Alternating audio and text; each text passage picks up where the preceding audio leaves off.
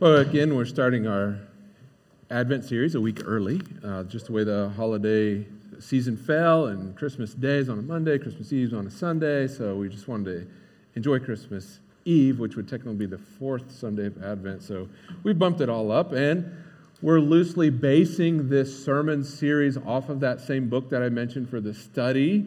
Um, in her book, Rachel uh, Billups wrote Unlikely Advent. She's examining the lesser known characters of the, the nativity of the, the Christmas story, that birth narrative of Jesus. So, sort of lesser known characters that are around. It's like, this is an unlikely character to have been involved in uh, the birth story of uh, the Son of God. So she's taken those characters and kind of highlighted things and, and why this could be an unlikely advent for you too. Now, we're going to add an extra layer to it because we're looking at focused, focused on Jesus. We've been doing a whole fall long, like, trilogy of series uh, where we started out with Forward. We looked at Joshua going into the promised land. And then we were looking at um, uh, Fueled by the Holy Spirit, where we're looking at Acts, where we finished just last Sunday, where we're like filled, all those little passages were filled with the Holy Spirit. And now we're focused on Jesus as we look into this unlikely Advent story. And the idea is that uh, no matter what, we keep moving forward in our faith, fueled by the Holy Spirit and focused on Jesus. So um, here's one more little wrinkle that I'll just add to the whole thing. That another like here's some more confusion to add to the mix. Peek behind the curtain of what goes on in Dave's administrative brain, uh, like why this gets weird. So, um, pastors, when they write books, they don't actually write books. Did you know that? They write sermon series, and then the sermons become chapters in the book. And that's what happened with this one. Uh, Rachel did this sermon series last year, and then it turned into a book and a Bible study. And she is now doing basically Unlikely Advent 2 for her congregation. Uh, I don't know if it'll turn into a book, but people know how to make money, so that probably will. It's selling like hotcakes, folks. Like this one is selling big time, so she'd probably find a way to sell two of them. Um, so Rachel is traveling on December 10th. I'm not sure where, I don't know where she's going. I think Louisiana, it doesn't matter. So I'm preaching there on December 10th, but I had to catch up with what they're doing over there for that sermon, right? So since I'm lazy, I'm like, why would I prepare all the different ones? Why don't I just use the one that I'm doing there and use it here? Right? So next Sunday, we're going to take Advent, Unlikely Advent 2, one sermon from there, bring it over here for you guys, and then I'll preach it over there December 10th because they'll be really good at it by then. Uh, practice is practice, makes perfect. Um, so that's why, like those of you who are in the, the class and you got a text message as to what there's like, we're changing the order of the book a little bit, it's because of that. Because there'll be one sermon that you would actually miss. Uh, uh, one, one thing, if we just care. So uh, none of that matters. None of it matters. There's, do we have that slide, guys? Like, uh, do you have the papers up there somewhere? Huh? Yeah, okay, let's keep going then. Uh, you could see all of the things on there. Uh, but we're at slide five now. Um, today we're looking at Zechariah and Elizabeth. If you're following the book, that's chapter one. Um, so uh, these two people, Zechariah and Elizabeth, have unmet expectations. Unmet expectations. They live their entire lives with hope, with the thought, the expectation that they would be able to bring up a baby, bring up a child, have a child, a son or a daughter of their own, that they could bring this precious gift into the world, their little treasure, their little gift from God. And yet, when we meet them, they're very old. And they've reached the age, the point in their lives where you just don't have babies anymore. You don't have kids. They're unable to have children. Luke chapter 1 says they're very faithful people but Elizabeth was unable to conceive and they were very old. That's how that's exactly how Luke chapter 1 describes them. That was their identity. They were old and they were unable to conceive. Yes, it gives them credit for being faithful, for being righteous, for being blameless, good people, but they were old and and unable to conceive. That was their identity. Their identity was to not have the one thing that they wanted. Everybody in town do. Well, that's old Elizabeth and Zechariah. They don't have a baby. They never had a kid. That was their identity. Unmet expectations. Anybody ever experienced unmet expectations? Are Zechariah and Elizabeth the only ones and myself? Yeah. Uh, Christmas season is coming upon us. You might have heard about it. Um, uh, at that time of year, we exchange gifts, right? You, you, you, exchange gifts. You might have some expectation of what you will receive. Those who have children know that they turn in their request form, right? And then they're expected to have that completed and returned back to them by December 25th. Um, there's an expectation of what you might receive. Now, for me, my birthday is on the heels of Christmas. Just a few weeks after Christmas comes my birthday, January 15th. Anybody paying attention? You want to know? So my birthday is. Carrie has one, the, the third. So you know, you know exactly what I'm about to talk about here. Oh man, go back to school. Mine lands on uh, Martin Luther King generally, so I'd get a get a day off around there. But my birthday is on the heels of Christmas, so any gift that I did not receive for Christmas, I knew if I just wait a couple more weeks, three weeks total, I'm probably going to get it. Like I'll get, I'll get my unmet unmet expectation will finally be met if only I am patient enough. Um, now, I did not realize when I wrote this a number of weeks ago that my parents would be in the room. Normally, they watch online, and I hear about it later, but this is live feedback. They probably don't remember this story at all. And now, as a parent, I understand what happened here. I, I know, but I'm still got to tell the story because it's in here. Unmet expectations. Anybody remember the Nintendo Entertainment System, the old 8 bit? Yeah, all right. Okay, we got some Gen Xers in the house. So, one year after I had gotten my, my NES, the, the old 8 bit, I had, I had actually sold a cow. And I took that money and I bought a Nintendo game system with it. Uh, and I really, really wanted Tecmo Super Bowl. All right? Tecmo Super Bowl. We got a picture of that right here. Um, those of you who are male and Gen X, you are like, that is the best game that has ever been made for NES. And I'm not even kidding. Objectively, it is the best game that was ever made for NES, and it still remains thus. It is the perfect game.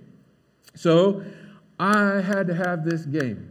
All of my friends had the game. My cousin had the game. I had played the game. I longed for the game. I needed the game. It made the request form and everything. Got to have that game. So Christmas comes around, and I'm looking at all the boxes that look like NES games. You know what I'm talking about. Like this, that, that's the one right there. Guaranteed. Furiously open it up. It's a book. you know the disappointment by that. A book. Christmas came and went that year unmet expectations. Tech, no Tecmo Super Bowl to be found. I should have had a whole day of playing that all Christmas break too. I had a book instead. but birthday coming soon, right? Birthday's right around the corner. Uh, surely that Tecmo Super Bowl would come then. But even then, as a kid, I knew just be patient, just be patient. So when my birthday arrived, I could not wait to open up my birthday gifts. It was a foregone conclusion. Tecmo Super Bowl was among the gifts. There's no doubt about it. Only a matter of hours before I would be Bo Jackson running all over the field, getting 457 yards and eight touchdowns in one game. There is no doubt about it, assuming he doesn't get injured. But his, it was such a foregone conclusion. We just need to get through the lasagna, the cake, and grandma and grandpa's cards. Just get through those things. And I remember so clearly there was one box that was definitely, definitely a Nintendo game. There was no doubt about it. That had to be the one. This was it. Finally, I lay my hands on the treasured gift and I rip it open in my excitement, only to reveal John Elway's quarterback. Quite possibly the worst game that NES ever made. None of my friends had ever even heard of it. They didn't even know the thing existed. And God bless my parents. To them, it was all the same. This is it's a Nintendo game. It's football. What, what else do you want? And I understand that now, mom, dad. I understand. All of the things look the same. It might as well be whatever. Just, uh, yeah, it's, it's okay. I, I am not holding a grudge, clearly. But for 12 year old me, I was crushed. You know, oh, this thing that I, I wanted. I was so let down, my unmet expectations, the one thing I wanted, I've been longing for for months, patiently waiting, graciously waiting, even uh, through major holidays to finally receive an unmet expectation. or Actually, a swing and a miss, really. Like, that was a, that was a terrible game. Just terrible the one thing I wanted, I did not receive. God, God bless them. Like, I, I, I get it now. I truly do. I get it. You just, you were doing the best you could. But here's the thing the bigger the want, the harder it is to not receive it. The more you want the thing, the lower the emotional state if and when it doesn't come in. The higher your expectation, the harder the fall when you don't get what you want. And that can bring despair. I think it might be hyper, hyperbole to say I was in great despair on my birthday. Um, that's a bit much. But I was definitely super sad because I didn't get Super Bowl, you know, I just didn't get what I wanted on my birthday. What have you wanted but did not receive? What's the thing that you've longed for and you just figured at this point, I probably can't even get it. I may never even have it. Uh, you could just not attain that thing. It's been such an unmet expectation for so long that now I don't even know if I can get that thing.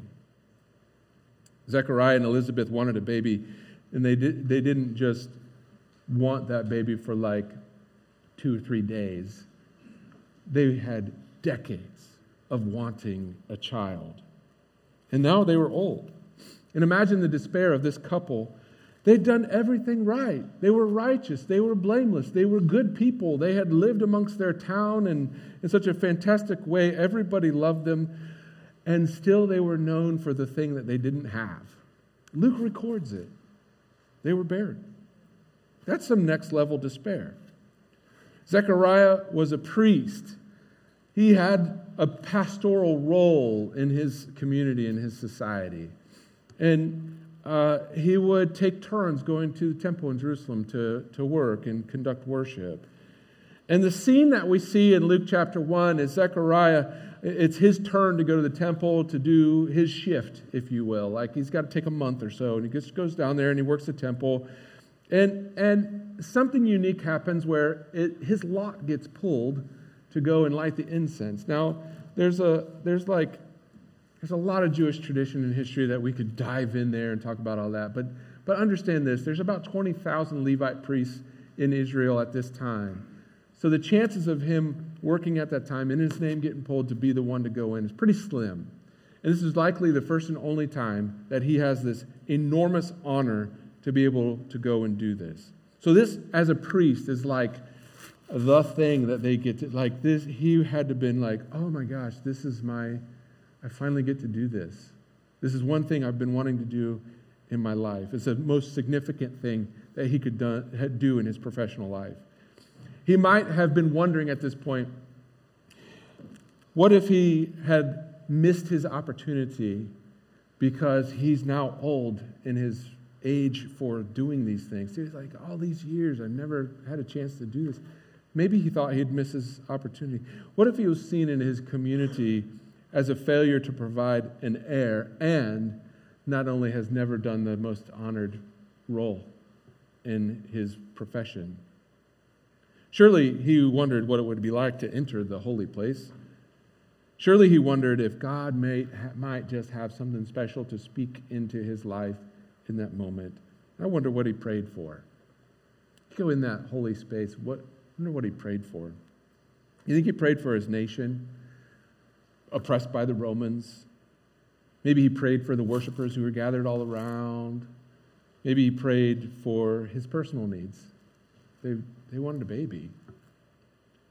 And this is when it happens for Zechariah. This is when God interrupts the normal flow of human life and understanding of the normal way things go. This is when Zechariah has to step back and he listens to what God is telling him. Here's what it says in verse 11 Then an angel of the Lord appeared to him, standing at the right side of the altar of incense. When Zechariah saw him, he was startled and was gripped with fear. But the angel said to him, Do not be afraid, Zechariah. Your prayer has been heard. Your wife Elizabeth will bear you a son. Now, the whole situation is crazy. I mean, I don't think Zechariah ever planned on an angel coming in, right? I don't think this was some sort of romantic figure. This isn't like a naked baby with loincloths around, you know, floating around in the air. Um, this is a, a glorious being, terrifying, an angel, an awesome creature. And yet the angel's like, don't be afraid. yeah, okay, whatever you say, angel. Easier said than done. But then the angel says, Your prayer has been heard. And I think that's significant. Your prayer, your prayer has been heard. And that's why I asked, what do you think he was praying in there? Was it the prayer of, of that moment while he was in the holy space? What was he praying? Your prayer's been heard. Or is this the prayer, and or is this the prayer that he's been praying for decades, for an entire lifetime of perseverance in prayer? Your prayer has been heard. What do you pray for? What do you really want in your prayer? Do you even really want your prayer to be heard? Have you ever thought about that? Do I, do I actually want this thing that I'm praying for to actually come to fruition? The things you are asking for, are they things of significance? I want to I want to just camp out here for a second and think about that. Are they things that you really want? The church has an interesting relationship with desire. We think that we shouldn't want things, because if I want things, that must be something of my flesh, that I desire this, and probably I shouldn't want it. And if we want something, then it communicates that I'm dissatisfied with the thing that I have, because I want something else, or I want something more, and I'm ungrateful for the thing that I have. So we tend to like turn our desire off, or we tend to not be honest about the things that we actually want. Jesus, though, he's recorded twice in the Gospels as asking people, What do you want? What do you want me to do for you? He asked that twice in the Gospel. The psalmist says, Take delight in the Lord, and he will give you the desires of your heart. That's in Psalm 37 4.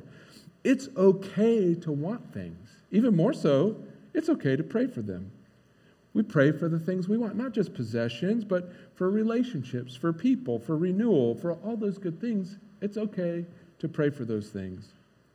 But do we pray for them for decades? I have this hunch that we couldn't do what Zechariah and Elizabeth did to pray for a lifetime for a thing. Do you think that they ever gave up on having a baby? I mean, they were old. Sometimes we we pray for something for a long, long time. We pray for a salvation of a spouse or a child. We pray for a calling of ministry. We pray that God would bring a special person to us. Those are all things that we want. But after years of heartfelt prayer, do we continue to keep praying or do we give up out of discouragement? Zechariah and Elizabeth prayed for years, passionately praying for their child. But I kind of wonder did they stop believing? Did they give up on what God could do for them? Because there's some human things that happen when you get old. You can't have those babies anymore. And when we give up our desire, we, we, we leave the space where we believe God for the things that we want and desire, that's where despair starts to creep in. That's where the darkness of doubt starts to creep in. That's when we start to wonder about the love and care that God has for us. And we tend to think that this is just our lot in life and that God won't see fit for us to have anything different. Remember, their prayer happened in the order of decades.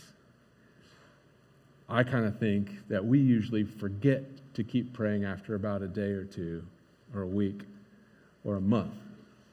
We just kind of kind of forget the thing that we were wanting. How can we expect God to care more about our desires than we do if we just give up on that prayer? Well, then for Zechariah and Elizabeth, something crazy happens. A glimmer of hope starts to creep into the darkness of despair. The angel starts prophesying about this boy that Zechariah and Elizabeth will have. He starts naming names. He gives them a name, and he starts being specific about this, who this boy is and what this boy will do and who he will be. He says, You'll call him John. He's going to be a joy and a delight, and many will rejoice at his birth. He'll be great in the sight of the Lord. He's not going to be a junkie. It says no wine or alcohol will touch his mouth. He'll be filled with the Holy Spirit, even in utero, it says. He will bring back many Israelites to the Lord. He will have the spirit of Elijah on him. And here's the kicker He will make ready a people prepared for the Lord. And so, suddenly, when all of that starts to come out very clearly, the angel paints a picture for Zechariah. Suddenly, he's like, Oh, yeah, I remember we used to pray for that. That was a thing that we wanted a long time ago. And I think a glimmer of hope starts to come into that crack of, of despair that was there, just start to break in in that darkness that he was in, and a glimmer of hope starts to shine through. It's in the cracks of light in that darkness that we find the glimmer of hope within our despair. And for Zechariah, now there's this glimmer of hope. There's a possibility. Perhaps maybe he hadn't missed it. Just maybe they could have a child. There's a possibility that this could be real. And just for a second, Zechariah might have let himself believe, and that crack of light into his despair could brighten. But just as fast, he closed it. And he said, How can I be sure of this? I'm an old man, and my wife is well along in years.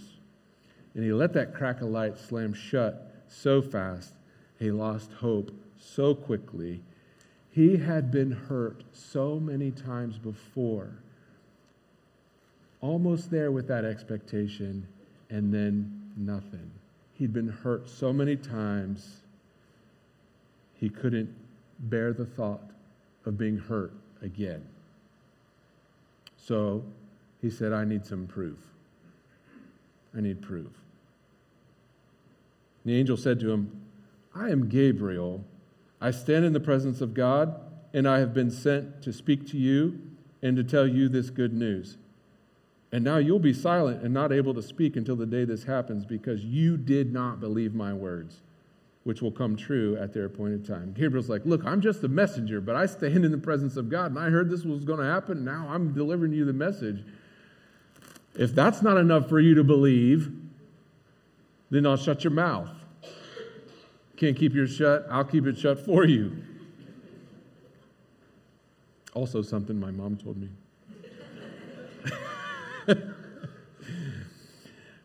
At this point, the angel leaves. And then Zechariah is supposed to go out and give a blessing to the people who are gathered outside. But when Zechariah comes out, he can't speak. He's mute. He can't give the blessing. Here's the thing he robbed himself of the ability to give a blessing because of his inability to believe good news. He couldn't believe the good news, and thus he could not be a blessing to other people. How many of us have robbed ourselves of a blessing because we didn't believe it was possible? Man, we just sang those, anything is possible. We sang it, but do we actually believe it? How many of us have not believed it was even possible for us to receive the desires of our heart? And how many of us have closed the door of hope because we've been hurt too many times and we simply refuse to believe that good news is actually meant for us too. It's not just for others, it's meant for us too. We may not be punished like Zechariah, but we're definitely robbed of life's blessing and robbed of being a blessing. Let's wrap up the story from Luke. When his time of service was completed, he returned home.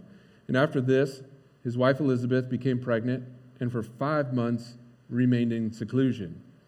The Lord has done this for me, she said, In these days, he has shown his favor and taken away my disgrace among the people. So possibly she stayed on bed rest in those early months of her pregnancy, maybe just to protect the baby. She was in seclusion. Zechariah and Elizabeth were just so faithful. They kept on believing, even when Zechariah was like, oh, I don't know, I don't know. They were faithful to each other, they were faithful to God, and she has nothing but gratitude and thankfulness for what God is doing. And she finally gets what she wants. She didn't just pray for a baby for a week and then give up. She did it for decades. Some of you actually are barely multiple decades old. Um, I know for me, my ADD kicks in and I, I can get past one prayer, let alone decades. Like, I, I, I'm preaching this to me, guys. like, probably you too, but there's, there's a lot of me in this. I don't know that I have that perseverance to continue for decades in my heart. I don't know if you're struggling with doubt. I don't know if you have despair in this Advent season. Maybe you need that bright little crack of light to just edge its way in to the despair that you're experiencing, the darkness that you're seeing. Maybe you need just a little bit of light to crack through and open up and become a touch of hope. Maybe you just need some optimism. Or maybe you need to name what you want. What is it? What is the desire of your heart? Why not label that? Why not name that thing? Why not start praying for that? But pray for the long game. Have perseverance in your prayer. Don't give up after a day or a week or a month. You got to stick to it. God wants you to, to have the desire of your hearts, and He wants to give you the desire of your heart. But you have to desire it at least as much as God wants to desire it for you. Or maybe you think you've missed it. Maybe you think, I'm just too old for this stuff. There's no way I can have that dream anymore. Maybe you think you've had your opportunity, but you squandered it or you missed it altogether, and it's not really worth praying for God to bring that around again because that ship has sailed. It's done. I can tell you this we have a room full of people who, who squandered a, an opportunity, a blessing, a gift at some point in their life. Every, every one of us have in here, all of us. I guarantee it. But I'll tell you this there's always redemption on the other side of it. God can always redeem that. It might be a difficult path, but God can redeem those choices that were made long ago. So here's my encouragement to you don't shut the door on hope. Don't shut the door on hope. If, if, there, if you're in this darkness of despair, allow the light to creep in a little bit. Don't lose the opportunity to climb out of despair. You don't have to stay there. You can come out of it. And then this have perseverance in prayer. Perseverance might mean days, weeks, months, years, decades. I don't know. I don't know. But for Zechariah and Elizabeth, it took a very long time. And finally, God brought them the desires of their hearts. Let's pray. God, some of us in here might think we've missed it. Like we had the opportunity but we squandered it or we're just too old now. Some of us might be struggling with despair and darkness. We ask, Lord, that you would crack through that darkness with just a glimmer of light, a little glimmer of hope to bring us back into understanding that you, through you, anything is possible. Because you are more than able to bring us the desires of our heart. You are more than able to help us to have hope. You're more than able to give us an imagination for the thing that we used to long for, the thing that we've desired. Lord, awaken that in us. Help us to see it more clearly. Help us to be in your presence so that you can realize it in our hearts. You can realize it in our midst, in our families, in our businesses, in our homes, in our churches, in our community.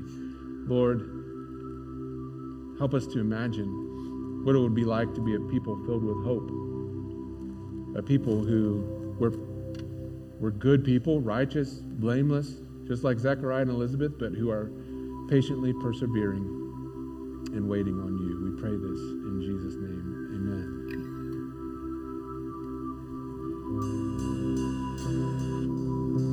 I've come a long way.